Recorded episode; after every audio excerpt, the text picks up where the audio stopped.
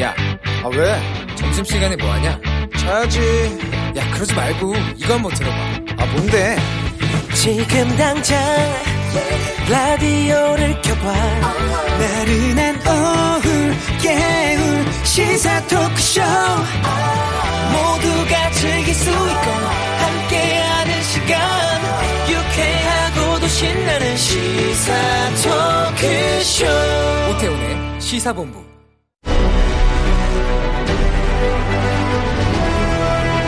김철민의 본부 뉴스.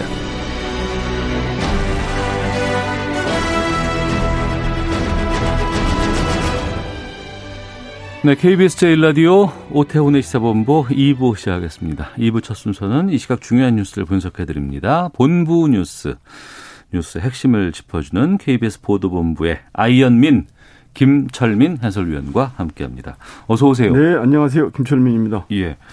코로나19 상황 오늘은 좀 올랐어요. 예, 이게 등락이 계속 반복이 되고 있는데 네. 오늘은 뭐 국내 감염, 해외 유입이 다 동시에 크게 늘어서 어, 신규 확진자가 91명, 거의 100명 가까이 육박을 하는 수치로 이제 늘었습니다. 네. 주로 이 감염병에 취약한 재활병원, 요양병원 여기서 계속 이제 확진자가 나오고 있는 상황이거든요. 어. 그래서 이제 오전에 정세균 총리가 중대본 회의를 주재를 하면서 네.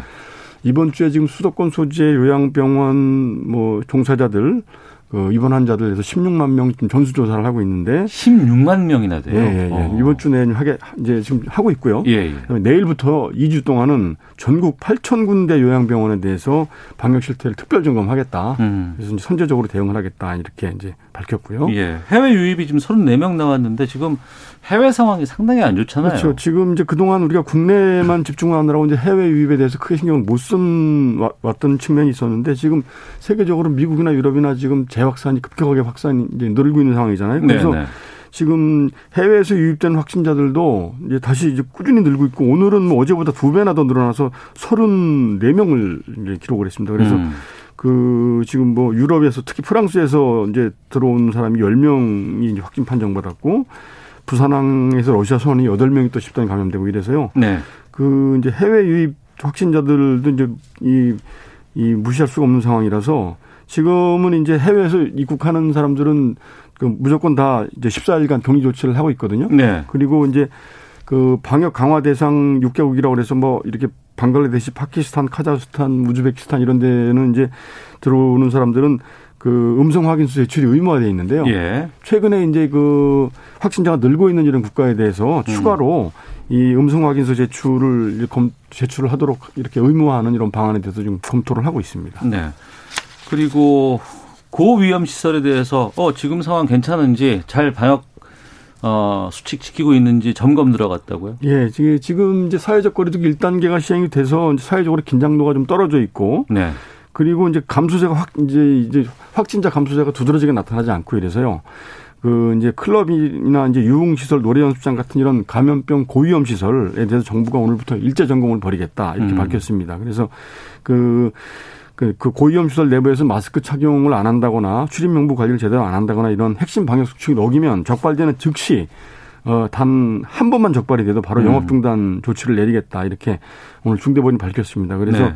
그 중대보원이 오전에 이제 브리핑을 했는데 그 오늘부터 다음 달 3일까지 약 2주 동안 그 유흥시설, 노래연습장, 실내 공연장, 뷔페 이런 전국 고, 전국의 고위험시설 대상으로 일제 점검을 실시를 해서 방역 수칙을 잘 지키는지 확인을 하고요. 예. 특히 수도권의 경우에는 이런 고위험시설 말고도 음. 바- 방역 수칙을 잘 지켜야 되는 식당, 네. 그다음에 카페 이런 다중이용 시설도 점검 대상에 포함을 시켜서 음. 어, 점검을 해서 핵심적인 방역 수칙을 위반하는 업소는 한 번만 적발이 되면 바로 집합 금지 시행하고 어, 영업 중단 조치 내리겠다. 네. 우리 모두 안전을 위해서 그 내, 하는 조치니까 그 좀 양해를 해달라 이렇게 어, 당부를 했습니다. 알겠습니다. 자, 그리고 코로나19 확산으로 사라진 일자리가 200만 개가 돼요. 예, 그 이제 그 코로나19 충격이 얼마나 큰지를 이제, 실, 이제 실증적으로 보여주는 보고서가 오늘 나왔는데요. 네. 한국개발연구원 KDI 이종관 연구위원이 오늘 발표한 코로나19 고용 충격 의 양상과 정책적 시사점이라는 이제 보고서인데요. 네. 이 보고서 내용을 보면은 코로나가 처음 이제 확산해서 이제 그막 전, 그, 그 번성하기 시작한 4월 네. 이때 108만 개가 없어졌고 음. 다시 재확산이 본격화된 9월에 83만 개 이렇게 해서 4월과 9월에 없어진 어, 일자리가 아, 200만 개, 190만 개가 넘었죠. 200만 개 가까이 된다 이런 내용을 발표를 했는데요. 예. 그 이제 그 코로나가 발생하지 않았을 경우에 예상되는 취업자 수의 증감 추이에다가 음. 실제 이제 취업자 수를 이렇게 비교를 해서 그 보고서를 만들었는데 예. 그 특히 이제 기본적으로 가장 많이 충격을 받은 업종이 지역 서비스, 그러니까 음. 지역 지역 밀착도가 높은 서비스 업종이라고도 그랬는데 네. 예, 특별히 보면 도소매업, 숙박, 음식점업, 교육 서비스업, 보건업. 그래서 음. 구체적으로 하면 헬스케어, 미용, 여가, 교육, 여행 업종이 이제 가장 큰 타격을 받아서 그렇죠. 예, 예, 맞습니다. 주로 생활에 덜 필수적인 음. 이런 서비스 업종에 대한 소비를 우선적으로 많이 줄여서 네. 그래서 4월과 9월에 한 200만 개 가까이 이제 어, 일자리가 줄었고 음. 지금은 이제 사태가 장기화되면서 그 충격이 제조업 쪽으로 지금 올라가고 있다. 그래서 네. 지금 9월까지 제조업에서도 16만 개 정도 일자리가 이제 사라진 걸로 추정이 된다. 음. 그래서 이런 상황이 대응을 하기 위해서는 고용 제조업 측에서는 고용을 유지하는 게 가장 중요하다 이렇게 이제 지적을 했고 그 다음에 정부의 이제 재난지원금 같은 직접적인 재정 지원은 주로 이 지역 서비스 업종에 집중이 돼야 된다 이렇게 지적을 했습니다. 네. 자, 그리고 수사지휘권 행사한 추미애 법무부 장관 예. 오늘 SNS에 글을 올렸는데 예. 오늘 윤석열 총장에 대해서 얘기를 했어요. 그렇죠. 이제 어제도 이제 입장 표명이 있었고 네. 어제는 이제 수사지휘권 발동이 당연한 거다 이런 입장을 밝혔었는데 오늘 그런 그 추장관 수사지휘권 발동에 대해서 이제 일부에서 과잉지위다, 정치적인 뭐 결정이다 이런 이제 비난이 계속되니까 네. 오늘 또 SNS에 입장을 밝혔는데 그 검찰이 그동안 편파적으로 수사를 해왔고 네. 윤석열 총장이 이를 방조해 왔기 때문에 수사 지휘권 행사가 불가피했다 음. 이런 논리를 이제 펼쳤는데요. 예. 그글 내용을 보면 그 윤석열 총장이 먼저 성찰과 바- 사과를 했어야 된다. 음. 그동안 이제 검찰 개혁에 그 단 한 번이라도 진정성이 있길 바랬는데 네. 그 기대와 믿음이 무너져서 실망이 너무 크다. 음. 그러면서 이제 그 사례를 든 게 바로 이 라임 이제 사태를 이제 언급을 했는데 네. 지금 현재 이 라임 사태 핵심 인물로 이제 구속이 돼 있는 김봉현 전 회장이 이제 그 지금 구속이 돼서 지금 석 달 가까이 조사를 받았는데 검찰에 네.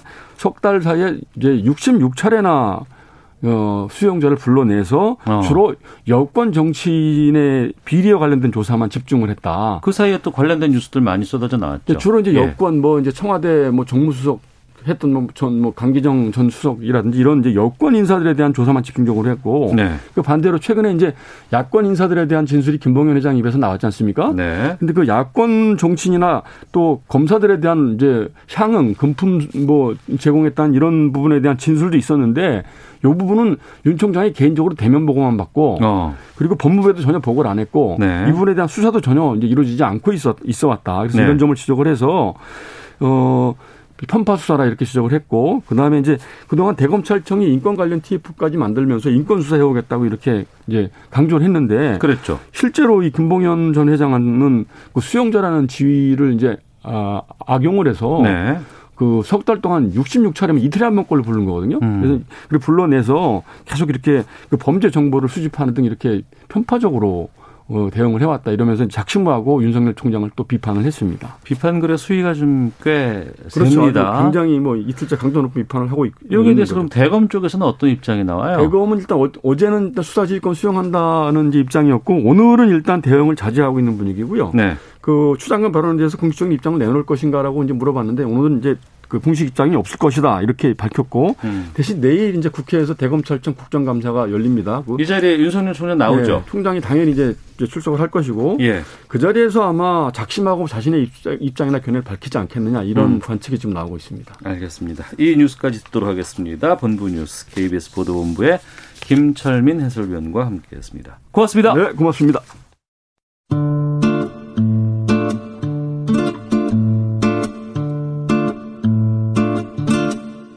오태훈의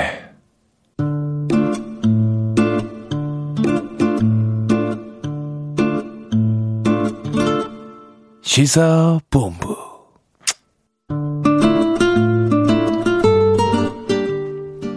네, 오태훈의 시사본부 듣고 계신 지금 시각 1시 10분 향하고 있습니다.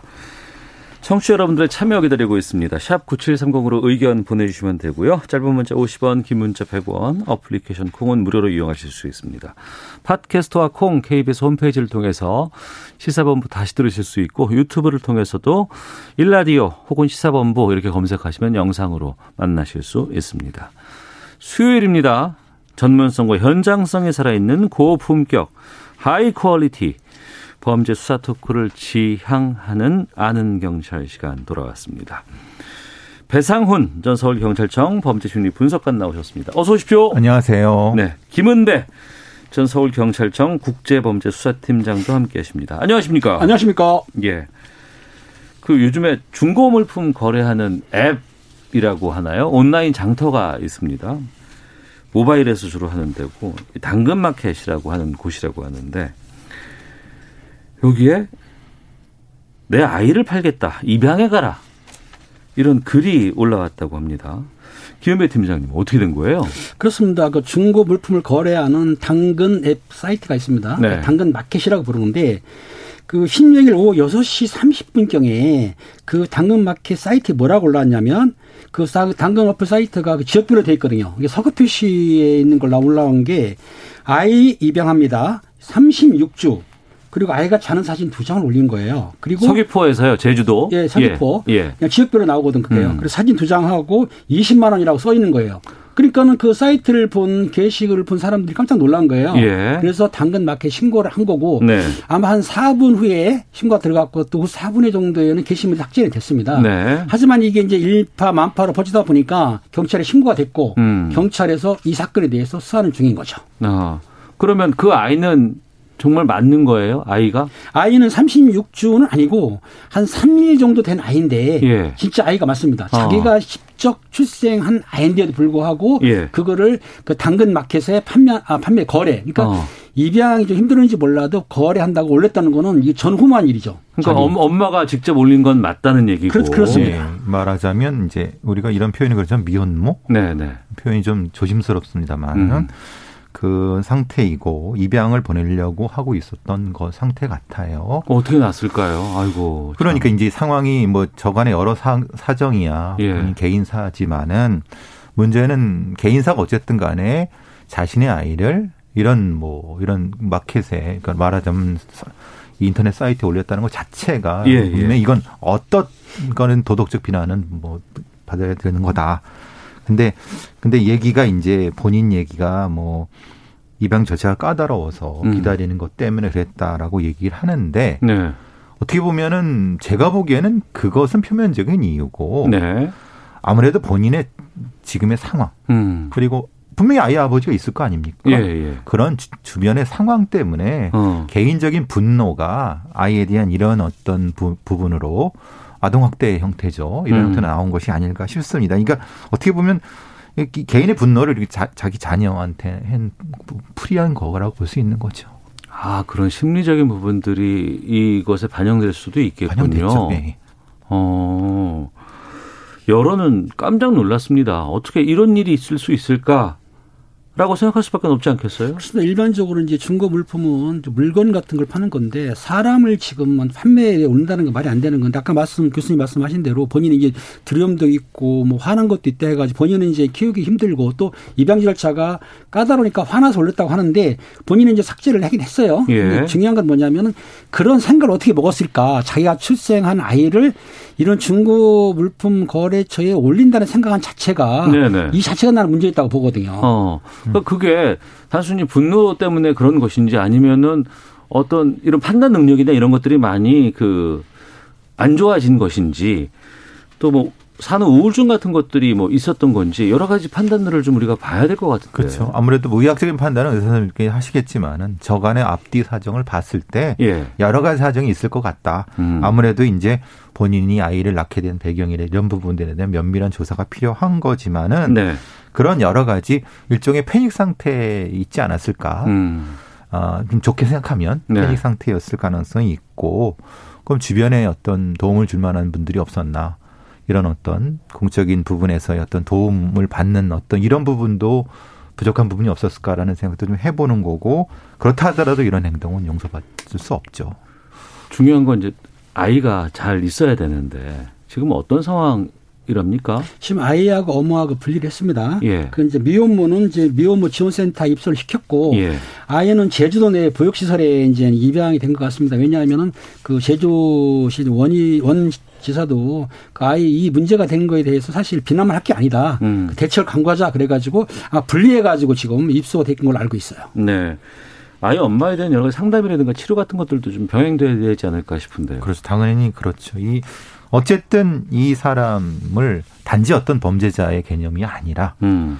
어떤 삶 속에서 네. 어떤 어려운 때에 이런 뭐 잘못된 행동을 했고 그것을 극복할 수 있도록 주변에서 도와줘야 되는데 도와주는 방법으로는 심리적인 어떤 자기 존재감을 확대할 수 있는 그런 방식의 심리 치료는 최소한 몇 달 정도는 해야 될 거라고 보여집니다. 네. 그리고 이 뉴스들 보면서 이제 아이 엄마에 대한 비난들이 이런 건 많이 있어요. 비난 받아야 되죠. 근데 아이 아빠는 어떻게 되는 겁니까?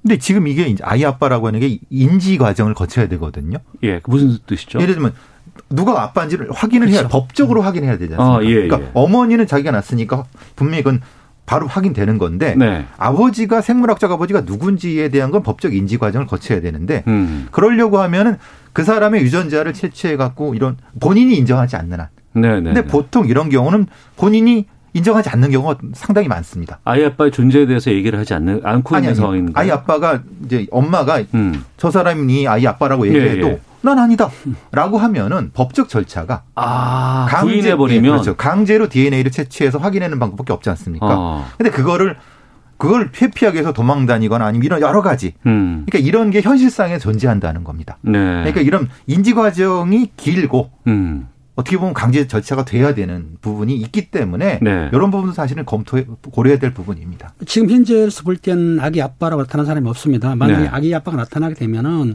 그 유아를 양육할 의무가 있거든요. 그러니까 음. 먹이고 입히고 재워야 되거든요. 예, 이걸 예. 방기했다, 유기했다 그러면은 아동복지상 처벌할 수는 있는데 어. 지금 교수님 말 맞다나 누군 나타나지 않았어요. 예. 그러니까 지금 친모 미혼모에 대해서만큼 아동복지법으로 이건을 조사할 거예요. 하지만 아기 아빠가 정말 알고 했는지 음. 예. 아니면 고의를 가지고 유기했는지 아니면 모를 수도 있지 않습니까? 어. 그럴 경우는 법률 적용해가 지고 좀 나날시 얻는 거죠. 힘지, 어. 쉽진 않을 것 같습니다. 예. 절차가 좀 많이 걸립니다. 예. 우리가 일반적으로 아이의 탄생 많이 축하해 줍니다. 그리고 온전한 상황에서 결혼해서 아이를 낳는 게 기본적인 걸로 생각을 하고는 있지만 지금 상황에서는 그렇지 않습니다.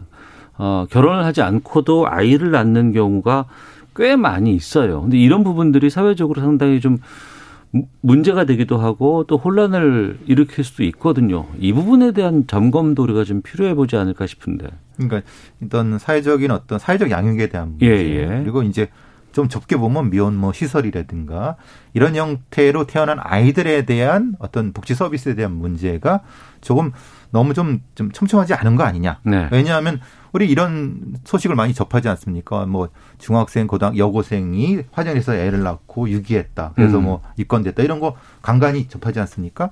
이런 게 왜 그래 나타날까?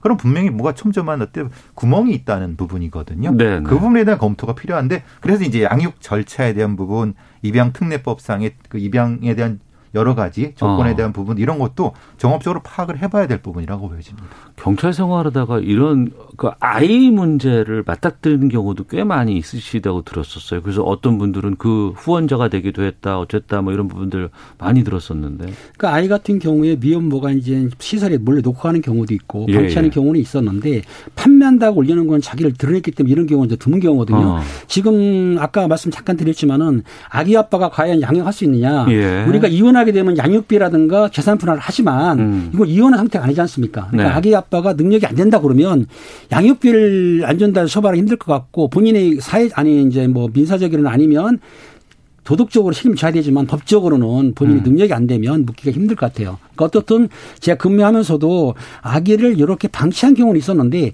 판매한다고 이렇게 올린 경우는 전 처음인 것 같아요. 네. 제 저는 이제 이게 이제 수도권에 있는 어떤 그 지역에서 요런 청소년들이 한 16, 17세 정도 아이들이 집단 좀 생활해요? 숙식을 하는 과정에서 어. 아이가 하나 생겼어요. 근데 그래서 유기를 했는데 네. 그 여, 여자 아이죠. 근데 그 여, 이 이걸 이제 적, 그 관계기관하고 협력해 갖고 이 아이를 입양을 보내고 그 아이 음. 그 여자아이를 그냥 두면 또 똑같은 게 반복될까봐 네, 네. 이제 다른 쪽으로 빼내 갖고 이제 여러 가지 상담도 해주고 그랬는데 사실 좀 많이 좀 막막합니다. 음. 그러니까 경찰로서 할 수 있는 일이 아니지 않습니까? 그러니까 맞닥뜨린 누군가의 선의에 의해서 그게 이루어지는 건 아닌 거 아니에요. 그렇죠. 이제 예. 시스템적으로는 돼야 되는데 예, 예. 그런데 경찰 현장 현장 경찰들은 이게 눈에 밟히니까 어. 그런 아이들이 하나라도 구해내야 된다고 생각해서 그런 걸 하지만은 음. 사실 좀 부족한 부분에 대한 거는 많은 아쉬움은 분명히 존재합니다. 알겠습니다. 그리고 이 부분도 좀 짚어봐야 될 것 같은데, 이 지역별 이 온라인 거래 사이트 당근마켓 이게 상당히 인기라고 들었어요. 두 분도 당- 하세요? 예, 저는 당근마켓에 가입이 돼 있는데요. 아, 그래요? 당근마켓이 한 천만 명 정도 가입됐다 그렇습니다. 이게 어. 뭐가 좋냐면 전화번호만 넣고 네. 그다음에 이제 닉네임 예. 저는 이제 광화음은 김으로 돼 있는데 아, 죄송합니다.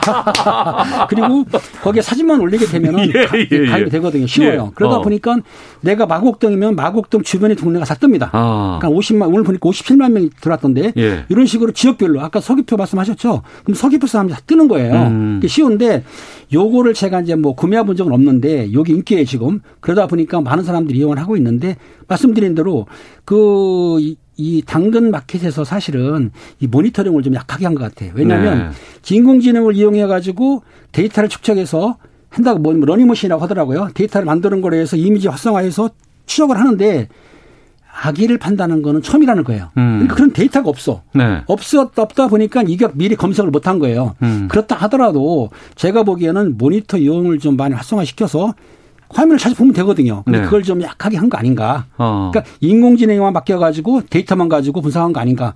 요걸 좀 계산해야 될 것 같아요. 그러니까 시- 실제로 이제 이뭐 인공지능과는 그런 게 사실은 유명무실하다는 게 성매매 제한 채팅이라든가 사실은 팔아서는 안 되는 물건들에 대한 거를 그 이름 그대로 올리지는 않죠. 그렇겠죠. 어떤 분절, 음절을 분절하거나 음. 아니면 다른데 의미는 통하는 거 있지 않습니까? 네네. 그런 식으로 올리기 때문에 사실 AI가 잡아내기 너무 어렵고 그 특수기어라든가 암호라든가 이런 것들 이용해 가지고 어 걸러지지 않는 메시지들이 거기에 많이 올라갈 수 오히려 있는데 그게 더 많죠. 더 그러니까 많은 사람들이 볼수 있는 상황에서 그런 것들이 걸러지지 않고 나온다는 거는 문제가 있을 것 그러니까요. 같아요. 그러니까 뭐 마약을 판다든가 어. 아니면 저 사실 여러 가지 폭발물이라든가 음. 실제로 이렇게 한다면 이걸 이, 이 사람들이 어떻게 본- 분명히 모니터링 해야 되거든요. 예, 예. 본인들은 근데 안에 그손 놓고 있다. 어. 이건 분명히 이 마켓에서 책임을 져야 될 부분입니다. 그리고 직거래 과정에서 여러 가지 범죄 우려라든가 이런 것들도 좀 인터넷 많이 사기도 많이 이제 나타나죠. 사기는 되지만 그 인터넷 거래시 지금 말씀하신 대로 마약이라든지 어. 아니면 뭐 술이라든지 아니면 가짜 이미테이션 같은 경우는 걸러지거든요. 예, 근데 예. 그 외에 이런 거는 데이터가 없기 때문에 예. 아마 그 당근 마켓에서 음. 뭐 실수는 있었지만은 걸리지 못한 것 같아요. 어, 알겠습니다.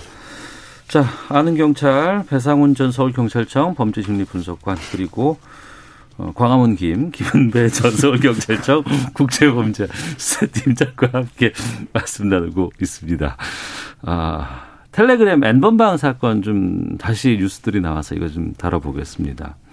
저희가 이 N번방의 뭐 주동자, 주모자, 뭐 제2, 제3의 운영자들 말고 그 안에 가, 들어가 있었던 사람들, 서로가 공유했던 사람들, 이 사람들 다 밝혀야 된다. 추적해야 된다. 얘기했었습니다. 근데 이게 좀 시간이 흐르고 나서 그 안에 있던 사람들의 뭐 여러 가지 직업군 이런 것들이 지금 최근에 나오고 있어요. 계속 추적은 좀 하는 모양인 것 같은데 교사, 초등학교 교사, 뭐또 공- 경찰 공무원. 경찰 공무원 이런 분들이 계시다고요? 예. 이제 사실 저나 팀장님은 대충 눈치는 채고 있었습니다. 이런 공무원들이 어느 정도 왜냐하면 성범죄 비율이라는 게 있기 때문에 음, 여태까지 온 인구 비율로 보면은 여기도 분명히 존재할 거다. 예. 수십 년간 축적했던 데이터를 봤을 때 분명히 있을 것이다. 그리고 좀 대충 알고 있었는데 네. 문제는 이것이 이렇게 뭐 이렇게 언론 보도라든 이런 걸 된 것이 아니라 음. 지금 국정감사 한창이지 않습니까? 네, 네. 지금 민주당의 이탄희 의원께서 국정감사 과정에서 자료 제출을 요구를 해서 음. 받아서 공개한 내용입니다. 네. 그러니까 말하자면은 이미 이, 이 저기 여기 참여한 사람들 범인 범죄자들은 현직 교사 뭐 공정 뭐 이런 사람들은 이미 있었고 지금 처벌받고 있는 중이죠. 네. 그러니까 저 재판 저 수사 재판 중인 거죠. 근데 그 사람들이 현직에서 배제됐느냐? 어. 아니면은 실제로 그, 그 학교에 아이들이 아니면 학부모들이 알고 있느냐? 예. 이런 게 문제가 되, 지 않습니까?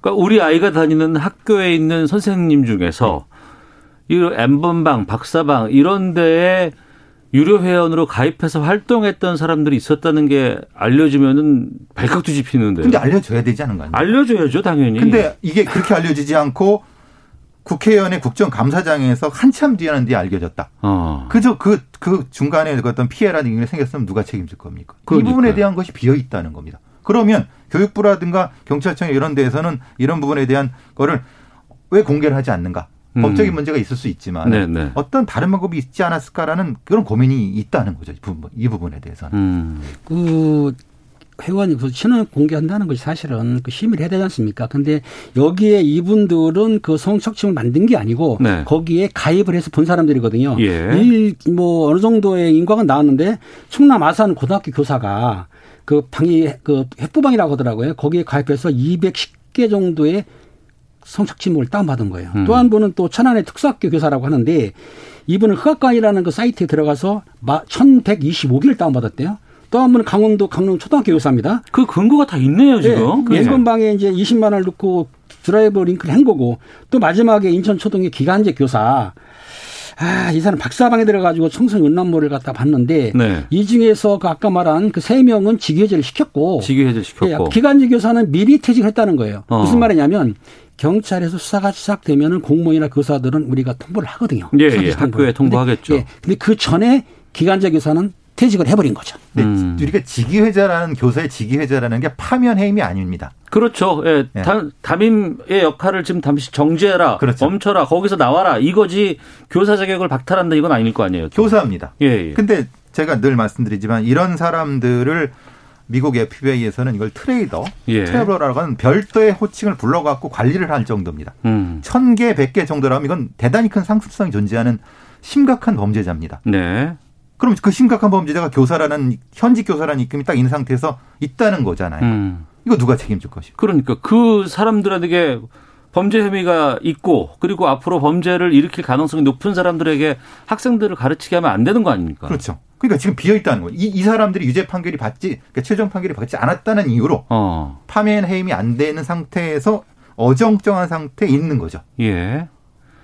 그러니까 이건 물론 재판 과정이겠습니다만 신상 공개도 저는 해야 될 것 같고 또 그 당시에 얼마나 그 비난 여론이 높았었어요. 그때는 적극적으로 회원들조차도 단순히 그냥 봤다는 이유만으로도 이거 공개하자라는 뭐 의견들도 상당히 많았었는데 지금 그것이 시간이 지나고 나면은 흐지부지해지고 이번에 국정감사에서 이게 또 드러나지 않았으면 그냥 그들은 조용히 그냥 침잠하면서 살 수 있었을 거 아니겠습니까? 근데 저 더더군다나 뭐 대부분 국민들께서 아실지 모르지만은 그냥 교사라든가 이런 상태에서 파면 해임이 들어가면 소청되고 네. 다시 소송까지 해갖고 음. 다시 이게 다시 회복되는 경우가 많습니다. 그렇죠. 예. 그러니까 경- 과거에 뭐 그런 일이 소위 있었죠. 말하는 예, 예. 뭐 경미한 성범죄 같은 경우는 다시 음. 이저 해임 상태가 이제 회복되는 상태가 되거든요. 네. 근데 이제 이게, 이게 국회 국회의원에 어. 적극적인 요청에 의해서 명단이 나왔다는 게 저는 더 심각한 문제라고 보거든요. 어떤 뜻이죠? 아니 교육부나 경찰청이나 법무 같은 데에서 명단을 알고 있으면은 자료가 있다는 건데. 예, 아니 그리고 증거도 어느 정도 명확하지 어, 않습니까? 예, 예. 그러면은 아이들의 보호, 그러니까 물론 이제 무죄 추정의 원칙이 중요합니다만 음. 공동체의 아동 청소년에 대한 보호 법익도 분명히 존재하는 거거든요. 네. 거기에 대한 반기는 는 저는 좀 이해할 수 없거든요. 그렇습니다. 음. 제가 보기에는 각 기관마다 자기 기관 이기주의가 있는데 우리 기관에서 잘못한 것에 대해서 그걸 언론에 공개한다? 이건 쉽지 않거든요. 그리고 더군다나 또 뭐가 있냐면 확정 판결이 안 났기 때문에 네, 네. 만약에 그 개인 공개했을 경우에 그분이 나중에 명예훼손죄라든지 이런 걸로 고소가 들어올 수 있기 때문에 음. 아마 기관에서는 그런 상대를 하기 때문에 확정 판결이 안 났고 또 네. 그리고 치부를 자기 기관의 치부를 다른 것에 이렇게 제시한다는 거 아니면 보낸다는 게 그거는 쉽지 않을 것 같습니다. 제가 보기에는 근데 쉽지는 않은데 음. 해야 된다는 겁니다. 경찰도 있다면서요.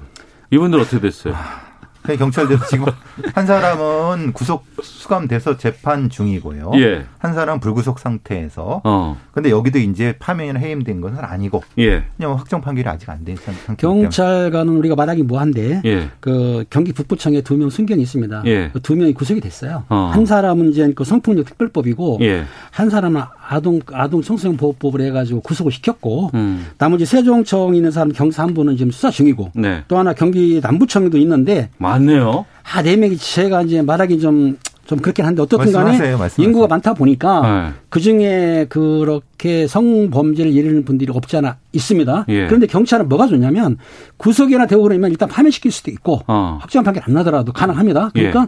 그 담당이 아니 그 여기 처벌받는 사람이 처벌 받게 되면 예. 그 위에 상급자도 징계를 먹어요. 저희는. 음, 네. 같이 합니다. 제가 어. 팀장으로 있을 때 우리 직원이 사고를 치게 되면 저도 징계를 먹거든요. 예, 예. 이런 식으로 관리 책임을 묻기 때문에 음. 아마 교사하고는 틀릴 거예요. 어떻든 두 사람이 구속됐고 두 사람은 불구속 수사 중인 것입니다. 그러니까 이런 사람들이 다른 사람을 수사하면 안 되죠. 그렇죠. 절대 예, 안 되죠. 예, 예. 그러니까 경찰은 더 엄격하게 하는 거고요. 어. 더군다나 저는 이런 사람들이 학생들 청소년 가르치면 절대 안 된다고 보거든요. 네.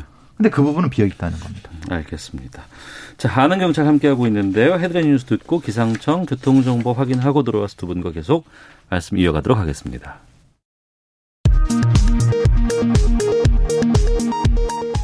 문재인 대통령은 개혁 입법으로 경찰의 오랜 수건이 이뤄지고 있는 만큼 당당한 책임 경찰로 공정성과 전문성에 기반한 책임 수사 체계를 확립해 달라고 말했습니다. 민주당 이낙연 대표는 라임 옵티머스와 관련된 검찰 수사가 왜곡됐다고 비판하며 이를 정상화하기 위해서라도 공수처 설치를 완수하겠다고 강조했습니다.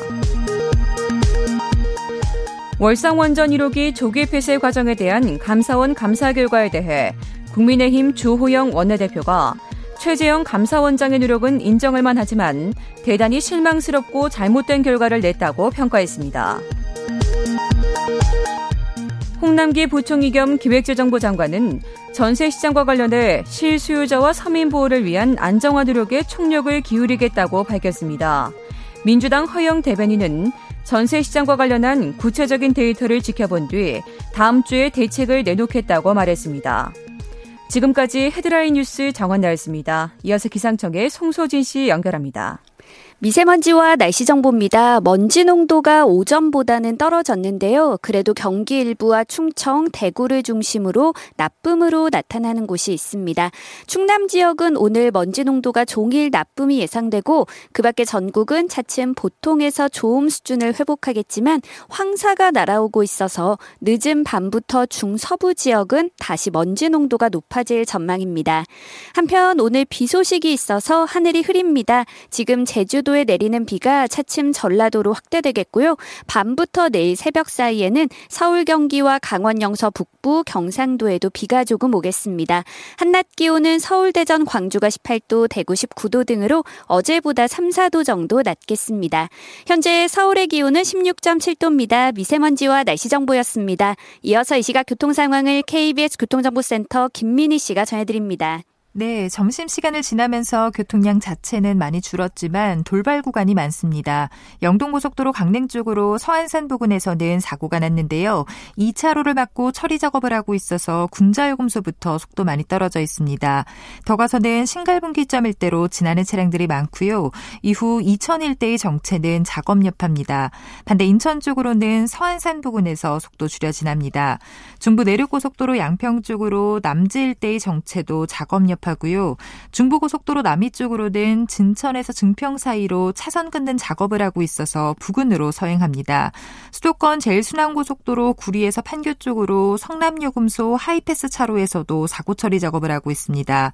그 밖에 서울시내 서부간선도로 성산대교 쪽으로는 고척교부터 성산대교 남단 사이로 정체고요.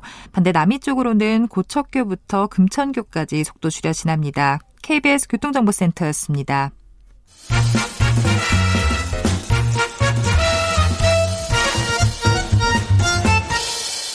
오태훈의 시사 본부. 네, 아는 경찰 돌아왔습니다. 김은배, 배상훈 팀장 두 분과 함께 말씀 나누고 있는데요. 청취자, 어유 고맙습니다. 여유당님께서 이제 광화문 김 닉네임 상대로 가격 협상이나 물품 사기 치는 사람은 절대로 없겠네요. 라고 보내주시면서, 아, 오늘 경찰의 날인데 두 분 모두 축하드립니다. 아, 라고 감사합니다. 또 문자를 보내주셨습니다.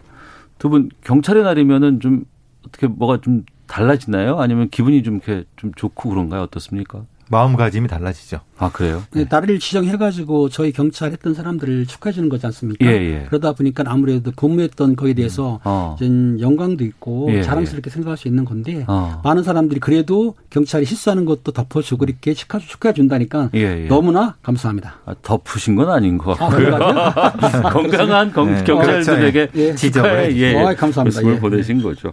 알겠습니다. 자, 이거 좀 살펴봐야 될 것 같은데 지난주에도 얘기를 했었는데 그 도로 위에 무법자라고 불리는 이 전공 전동 킥보드 이 사고 이야기 좀 계속해서 이어 보도록 하겠습니다.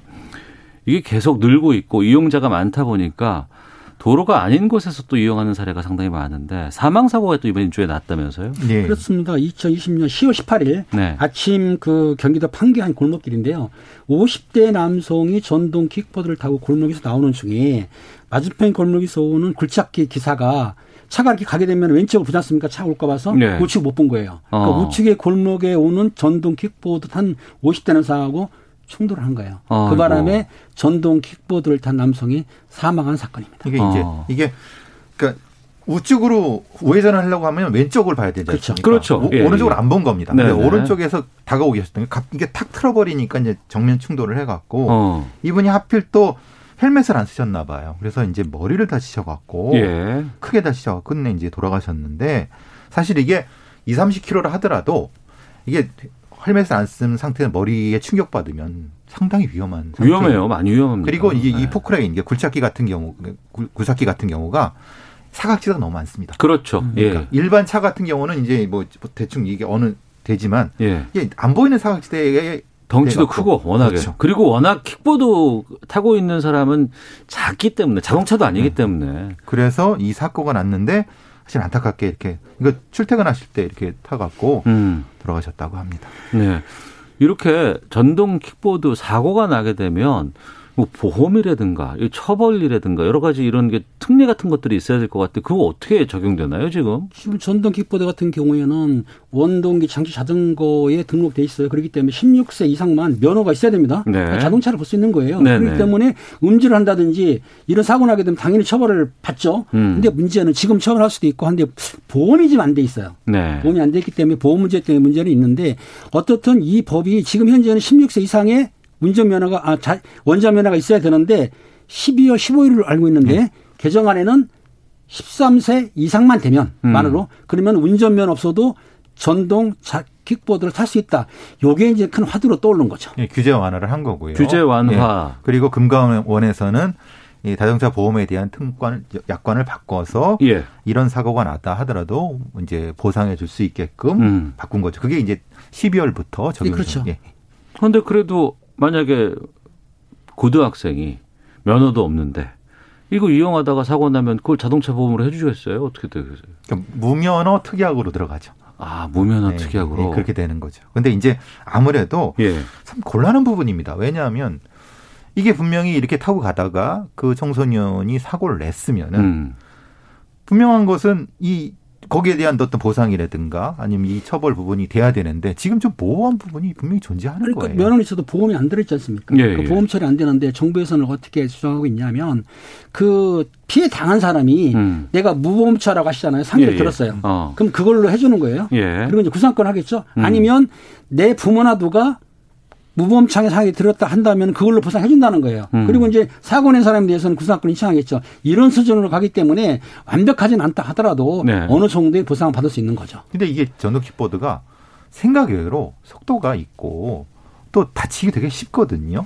그렇죠. 예. 네. 보호 장구가 하나도 없으니까. 그러니까요. 그것도 보호 장구 자체도 헬멧 정도. 헬멧. 어. 그렇죠. 근데 지금 이 보통 경우는 이제 킥보드 타- 타고 다니는 부분을 이제 시내에서 보면은 많은 경우 헬멧을 안 쓰고 예, 다니세요. 예, 많이 봤어요. 아, 저도. 그렇죠. 그렇죠. 네. 보통 그게 이제 하면은 그 사고는 어떨 까 것인가? 그러면 아예 그러면 아예 헬멧 정도는 의무상으로 하든가 그런 부분이 사실 미약한 부분이 있다는 거죠. 지금 전동 킥보드가 네. 25km 이상은 못 달리게 돼 있고 네. 헬멧을 써야 되고 2 이상 못 하게 돼 있어요. 이제 아마 12월 15일 이후에는 이제 규제가 약해지긴 했는데 그렇다 하더라도 사고 예방을 위해서는 본인들이 그걸 처벌하는 규정이 있지만은 의무적으로 헬멧도 써야 되고 속도도 낮추고 그렇게 해야 되겠죠. 음.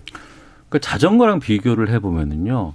자전거도 빨리 달리면 25km가 나올 수는 있습니다. 하지만 부피 같은 것이 자전거를 타고 있으면 좀 다르고 또 자전거는 급하게 급발진을 하는 건 아니잖아요. 자기가 음. 페달을 밀고 음. 그 힘으로 나가기는 것 때문에 서서히 이게 속도가 나고 이렇게 되는데 킥보드는 그냥 갑자기 그냥 속도를 확 내고 갈 수도 있기 때문에 여기서는 물론 이게 지금 앞으로 미래에 여러 가지 뭐 운송 수단으로 각광을 받고 있고 이 부분에 대해서는 많은 이점들은 있습니다만 혹시 모를 사고 혹시 모를 그 사고에 대한 안전들 여기에 대해서 좀 챙겨보는 시기는 반드시 좀 필요한 것 같습니다. 어떤 것들을 좀 보완해 주면 좋을 것 같아요, 두 분께서. 음, 아무래도 이제 보호 장구에 대한 장구. 예.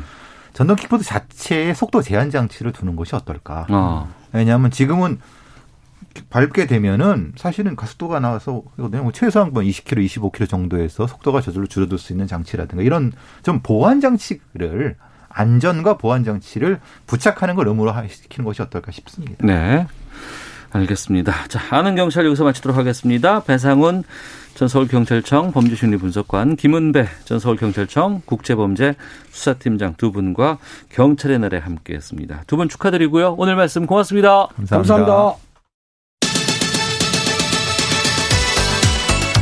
오태훈의 시사본부는 여러분의 소중한 의견을 기다립니다. 짧은 문자 50원, 긴 문자 100원의 정보 이용료가 되는 샵 9730, 우물정 9730번으로 문자 보내주십시오. KBS 라디오 앱 콩은 무료입니다. KBS 라디오 오태훈의 시사본부. 지금 여러분은 대한민국 라디오 유일의 점심 시사 프로그램을 듣고 계십니다.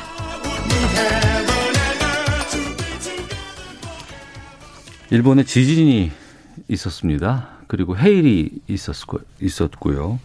그것 때문에 또 후쿠시마에 있는 원전이 폭발하는 사고가 있었습니다. 그때 우린 TV를 보고 다 충격에 어, 쌓여 있었죠. 그리고 시간이 많이 지났습니다. 하지만 그 원전은 완전한 폐쇄가 된 것도 아니고 복구가 된 것도 아닙니다. 거기서는 계속 오염수가 나오고 있고 아직도 방사능이 새고 나오고 있다고 하는데 그동안 쌓아놓은 이 후쿠시마 오염수를 일본 정부가 27일부터 방류 결정할 것으로 알려져 있습니다. 그리고 이 오염수는 방사능 기준치를 뭐 10배 이상 초과하는 것이 상당수가 있다고 하는데요. 이거 어떻게 해야 될지 짚어보겠습니다. 김성환의 뉴스 소다 KBS 제일라디오 저녁을 책임지는 시사야의 아, 진행자십니다. 시사평론가 김상환 씨와 함께합니다. 어서 오세요. 네, 안녕하세요. 예. 근데 2011년 말씀하셨으니까 갑자기 생각이 나는데요. 2011년 3월 11일이었습니다. 네, 네. 어. 제 아이 생일이었어요. 아, 그래요? 그럼 기억에 꼭 남죠. 네. 네. 그래서 지금까지도 그 날짜를 잃어, 잊어버리지는 않습니다. 어. 이게 동일본 대지진이 일어나고 지진 네. 해일이 일어나고 난 다음에 네. 조금 시간이 지나고 나서 네. 갑자기 후쿠시마 원전이 심상치 않다는 얘기가 예, 예. 들리고 예. 원전 상부가 팍 폭발하는 아, 예. 네. 그 수소 폭발이라고 흔히들 불렀는데요. 음. 그 폭발하는 사고가 발생하고 난 다음에 지금 벌어진 일들이 지금 한 10년 정도 계속 지금 이게 그러네요. 되고 있는 상황인데요. 예, 예. 근데 더 무서운 건 앞으로 몇 년 더 지속될지. 아. 체르노빌 원전 사태 같은 경우에는 한반도 면적보다 더 큰 면적을 지금 아무도 사람들이 살 수 없는 지역으로 바뀌어 버렸다고 얘기하잖아요. 예. 그러니까 그런 무서운 일들이 계속 벌어지고 있다 이렇게 어, 보입니다. 그러니까 시간이 지났기 때문에 좀 잊고 있었던 것도 많고 네. 어떻게 하든 그 나라에서 알아서 처리를 했겠지라고 생각을 했었는데 이게 지금 그런 상황이 아니고 갑자기 네. 지금 우리에게 문제가 닥치는 일로 전개가 되고 있어요. 우선은 그 안에서 이 발전소 안에는 그 용광로가 있을 것인데. 음, 네. 그러니까 네. 원전이 있을 원전이 거죠. 있을 예, 것이고 예. 그 원전을 계속해서 시켜야 된다면서요. 그러니까 원자로라고 하는 개념으로 먼저 말씀드리면요. 예. 우리가 보통 이제 학창 시절에 배우잖아요. 예. 핵 분열이 한번 일어나면 예. 중성자가 깨지고 막 예. 이런 예, 것들 배우셨잖아요. 근데 한번 핵 분열이 일어나면 멈출 수 있는 방법은 없습니다. 인류 어. 과학으로. 그럼 계속 반응이 되는 거예요. 음. 반응이 일어나면서 계속 방사능 물질을 배출할 수밖에 없습니다. 네. 근데 우리 원전 있지 않느냐 생각하실 텐데 우리 원전은 제어가 가능한 수준에서 관리를 하는 것이지 관리해서 괜찮은 것이지 예, 안전한 것이지 거기다 계속 물을 부어가면서 네. 그리고 또 흑연 감속제 같은 것들을 넣었다 뺐다 하면서 발전에 이용할 수 있을 정도로 우리가 관리를 하는 것이지 음. 반응을 멈출 수 있는 방법은 없어요. 네. 근데 지금 일본 같은 경우에는 갑자기 당시에 그런 이제 지진이 일어나고 그리고 관리를 못하는 상태가 돼버리고 나니까 계속 반응이 일어나는 거죠. 음. 그러니까 단순히 반응을 일어, 일으키는 정도 수준이 아니라 더 반응이 격화되지 않게 방사성 물질이 나오지 않게 하려면 계속 끊임없이 물을 부어줘야 하기도 하고요. 또 후쿠시마 제일 원전 같은 경우에는 처음에 지을 때부터 해변가에 지으면서 끊임없이 지하수가 유입되도록 지었다 그래요. 아, 애초에 지을 때부터? 예. 그러니까 당시에 이제 수소 폭발이 일어나고 난 다음에 핵 연료가 멜트다운이라고 해서 녹아내리기도 계속 하고 계속 밑으로 내려간다는 거예요. 그 녹아내린 핵 연료에 계속 물이 닿으면서 끊임없이 음. 오염수가 만들어지는 이런 상황이 돼버린 겁니다. 그 만들어진 오염수를 처리를 해야 되는데 우선 그동안은 보관해 왔던 거 아니에요? 그렇죠. 얼마나 많은 양이 지금 보관돼 있는 거예요? 현재 123만 톤이라고 얘기하는데요. 매일 170톤씩 오염수가 생겨나고 있다고 하고요. 이대로라면 2년 후에는 137만 톤으로 모든 탱크가 완전히 꽉 차게 된다고 합니다. 음. 근데 원전을 완전히 폐로하는 데까지는 앞으로 한 2, 30년 정도 더 시간이 필요하거든요. 폐로한다는 거는 원전을 완전히 그냥 어떻게 다 봉쇄를 해야 네, 그렇죠. 어. 예. 체르노빌 원전 같은 경우는 아예 콘크리트를 부어 가지고 네. 아예 그냥 다 닫아 버렸잖아요. 어. 그러니까 그런 상태까지 가기에는 한 2, 30년 정도 더 걸려야 한다는 겁니다. 그럼 2, 30년 동안은 오염수는 계속 나올 수밖에 없는 환경이고. 그렇죠. 계속 오염수는 반응이 멈추질 않으니까 음. 나올 수밖에 없는 거죠. 예. 근데 그럼 이걸 버려 버린다고 하는데 이게 말이 되나 싶기도 한데. 근데 뭐 일본 정부는 두 번 정도 정화를 해서 아니 방사능이 정화가 돼요? 그러니까 핵종이라고 하는 걸 제거하는 작업을 하는 건데요. 예. 완전히 뭐 제거할 수는 없고요. 어. 그러니까 핵종들 우리 뭐 세이슘이라든가 스트론듐이라든가 플, 뭐, 그 플루토늄이나 이런 것들을 음. 최대한 제거하려고 노력을 하는 거예요. 네. 그러니까 제거 설비를 넣어놓고 이제 제거하는 작업을 한다고 하는데 그렇게 해서 완벽하게 제거가 되기가 쉽지가 않죠. 음. 근데 일본 정부는 뭐 얼마 전에 스가 총리가 원전 오염수 들고 이거 마셔도 돼요? 이렇게 물어봤던 것처럼 이 정도면 괜찮다. 이렇게 인식을 갖고 있는 것 같습니다. 일종의 이제 뭐 전 세계에서 워낙 우려가 많으니까 네. 쇼를 했다고 해도 과언이 아닐 것 같은데요. 음. 근데 핵분열이 일어나면 방사성 동위원소가 발생하거든요. 네. 한 62가지 정도의 핵종 그러니까 방사적 동위원소가 발생을 합니다. 그걸 이제 제거하는 작업을 이뤄 하기는 하지만 100% 제거는 애초부터 불가능하다 이렇게 봐야 되는 거죠. 음. 그동안 몰래 버린 것도 있지 않을까 생각이 들기도 하고. 그건 사실 알 수는 없는 알 수가 거죠. 없잖아요. 네. 그리고 이거 다 뭐 오염수를 두 번 정화한다고 하는데 앞서 뭐 137만 톤 이 정도의 것을 정화한다고 하다가 정화 안 하고 그냥 버릴 수도 있는 거 아니에요. 그거 어떻게 확인하겠어요? 그렇죠. 일본 정부가 뭐 철저하게 비밀로 유지하고 있는 상황이기 때문에 예. 어디에 섞여서 어떻게 어떻게 바다로 배출이 되는지는 어. 사실 직접 가서 보지 않는 한 알 수가 없는 것이죠. 그리고 또 하나 두 번 정화해서 그들의 말을 10분 이해한다고 하더라도 정화해서 내보내면 그건 안전한 겁니까? 그것도 지금 안전하지 않다고 하는데요. 그 왜 안전하지 않다고 하느냐면은 핵적은 어느 정도 제거가 된다 하더라도 뭐 완벽하지는 않지만 네. 근데 삼중 수소는 제거하지 않겠다 이렇게 얘기를 또 했어요. 일본 정부에서. 삼중 수소는 뭐예요? 그러니까 이 수소의 방사성 동위 원소라고 생각하시면 돼요. 예. 그러니까 수소의 방사성 동위 원소가 세 가지가 있는데요. 음. 그 중에 한 하나다.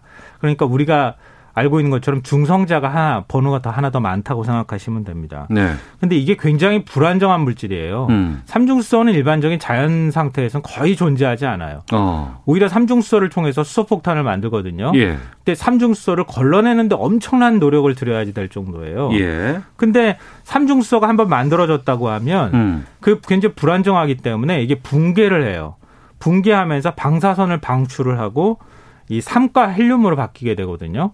그 물에 담겨 있는 삼중수소라는 게 예, 예, 예. 예, 예. 그러니까 그 자체적 붕괴가 일어나는 거예요. 어. 그러니까 그때 과정에서 방사선을 배출을 하게 되는데 예. 이게 막 예를 들어서 이제 바다로 배출을 한다. 예. 그러면 바다의 침전물이라든가 바다 생물에 누적되지 않겠습니까? 그렇겠죠. 그걸 또 사람이 만약에 한국하고 일본은 수산물을 많이 먹으니까 어.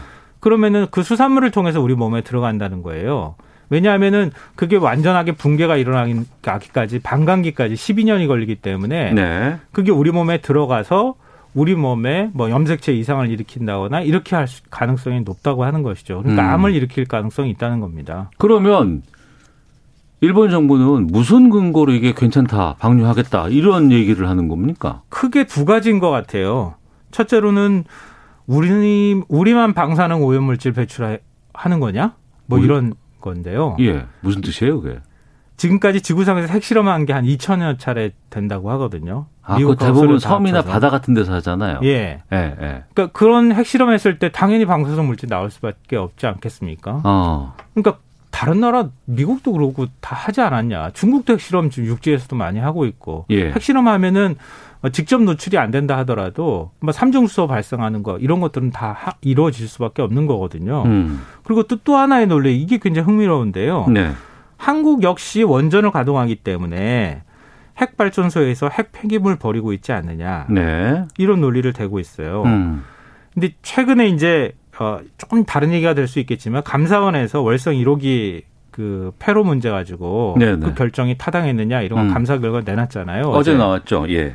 근데 국내에서도 월성 원전 인근 주민들의 몸 속에서 삼중 수소가 검출이 됐다는 연구 보고서가 이전에도 많이 나왔습니다. 어. 그러니까 주민 40명을 한 2016년에 소변 검사를 했는데 어린 아이부터 음. 나이가 많이 드신 분까지 특히 주민들 중에서도 원전에 더 가까이 사는 주민들한테 삼중수소 농도가 더 높게 농출, 어, 검출이 됐어요. 그러니까 원전 주변에 살면 그 농도에 영향을 받을 수밖에 없다. 네, 맞습니다. 어. 그 당시 서울대 보건대학원 박도명 교수, 아, 백도명 교수가 그 부분에 대해서 암과 어떤 연관성이 있는지 예. 연구한 걸 내놨었는데요. 갑상선암 발병과 어, 관련성이 있다. 음. 이런 연구 보고를 내놓은 적도 있습니다. 네, 근데요.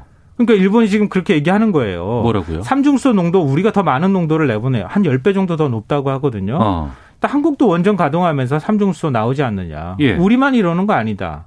아, 니네도 원전 주변에 있는 사람들은 다 이 정도는 갖고 있어 이렇게 얘기한다고요? 네.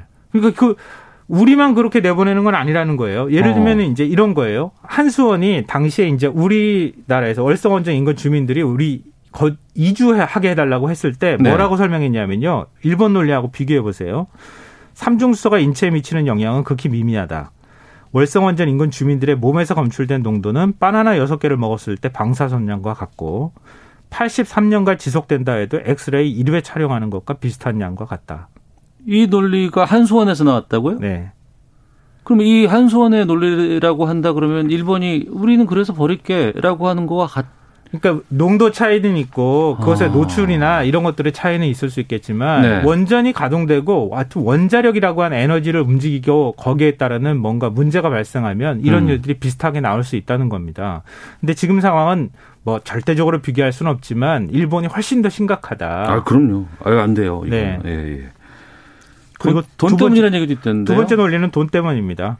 일본이 오염수 80만 톤을 처리할 때 해양 방출은 어 34억엔 한 340억 원 정도면 된다 그래요. 네네. 근데 희석을 통한 지하 매설, 지하에 아예 매설을 한다거나 이렇게 할 때는 좀 더 안전하거든요. 그러니까 오염수를 희석해서 그거를 네. 일본 지하에다가 매설을 아예 아, 넣는 거. 묻는 거. 예, 예. 그거 적당하겠네요. 예. 네. 그게 한 6,200억엔 우리 돈으로 한 6조 2천억 정도. 어. 이 정도 비용이 든다는 거죠. 예, 예. 그러니까 그 정도 비용까지는 들기가 좀 그렇다. 음. 이게 돈과 관련되는 문제고 또 삼중수소 같은 경우에는 네. 아, 기술적으로 완벽하게 걸러내기가 또 쉽지가 않다고 합니다. 음. 그런 것까지 일본 정부가 보고 네. 그냥 바다로 방류하는 게 낫겠다 이렇게 결론을 내린다는 거죠. 그건 그들의 논리고 그들의 주장일 뿐이고. 네네 맞습니다. 전 세계 이 바다는 전 세계에서 다 공유하는 것이잖아요. 네. 연결돼 있고. 네. 이거는 일본만의 문제가 아니기 때문에 여기에 대해서 좀 적극적으로 좀 대응을 해야 될 것 같은데 세계에서 지금 여러 좀 목소리가 나오고 있지 않을까요? 그렇지가 않다고 그래요. 제가 인터뷰를 해보고 물어보면. 예. 그러니까 어, 태평양 건너편에 있는 나라들은 좀 무관심한 것 같고요. 어. 대서양에 있는 나라도 무관심한 것 같고. 음. 동북아시아 쪽에 있는 나라들만 좀 예민한 반응을 보이는 것 같아요. 대만, 우리나라, 그리고 어. 중국. 근데 일본 어민들도 반대하고 있다면서요? 네, 일본 어민들도 당연히 반대하죠. 어. 만약에 오염수를 배출했다고 하면 네. 일본 뭐 예를 들면 후쿠시마산 그 앞에 바다에 있는 그 일본 바닷가에서 살고 있는 어민들이든가 주민들이든가 이분들도 반대할 수밖에 없을 것 같은데. 아, 지금도 반대를 하고 있습니다. 반대하고 예, 예. 있고 시위도 하고 있다고 하는데요. 예. 그래서 이제 우리 그 쪽에서도 나오는 얘기가 어. 환경 단체에서도 그렇게 얘기해요. 예. 일본 후쿠시마산뿐만 아니라 일본산 수산물 우리가 전면 수입 금지시킨다. 어, 당연히 그래야죠, 그거는. 그렇게 우리 정부가 세게 나가줘야 어. 일본 정부가 방류하던 것도 다른 방법을 찾을 수 있지 않겠느냐. 네. 지금 상황으로서는 일본 땅에서 일본 바다로 뭔가 내보낸다고 하는데 국제사회가 어. 막을 방법은 현, 실적으로 없다. 예. 이런 겁니다. 어. 결국 일본의 선의에 기대해야 되는 상황인데 지금 그런 상황이 아닌 거니까 음. 그래서 이제 문제가 되고 있는 것이죠. 도쿄 올림픽 물론 이제 1년 연기가 돼서 내년에 열립니다만 열릴 계획입니다만 네. 우리가 도쿄 올림픽 앞두고 일본의 그 방사능 오염과 관련돼서 폐기물이라든가 흙이라든가 물이라든가 강이라든가 이런 거 다 뭐 루퍼 형태로 취재도 네, 하고 했었잖아요. 네. 그때 지켜진 거 제대로 된 거 아무것도 없었어요. 그러니까 흙 걷어다가 어디 한 군데다 지금 예, 예. 쌓아놓고 예. 있는 상황이고요. 근데 우리 정부로서 지금 할 수 있는 건 뭐가 있을까요? 어, 국제사회하고 공조해서 네. 일본을 압박하는 거 외에는 현실적으로 방법이 없죠. 가서 우리가 뭐 그 오염수를 어떻게 음. 할 수가 있는 방법은 없잖아요. 네네. 그러니까 일본 정부를 압박하는 거 음. 말씀하셨던 것처럼 도쿄 올림픽 개최나 이런 것에 맞춰서 네. 외교적 노력들을 우리가 좀 더 하는 것 어. 이런 것들 외에는 딱히 현재로서는 방법이 없습니다. 어. 찌 됐든 동북아시아 국가들만이라도 네. 적극적으로 일본을 좀 압박하고 어, 이렇게 그냥 무책임하게 바다에 방류하지 못하도록 하는 방법을 찾아야겠습니다. 돈 때문이란 얘기도 했었는데 돈 때문에라도 바다에 못 버리게끔 여러 소송이라든가 이런 것들을 좀 적극적으로 좀 해야 되지 않을까 싶은 생각이 네, 듭니다. 알겠습니다. 김성환의 뉴스 소다 시사평론가 김성환 씨와 함께했습니다. 고맙습니다. 네, 고맙습니다. 이게 시사본 마치겠습니다. 내일 뵙겠습니다. 안녕히 계십시오.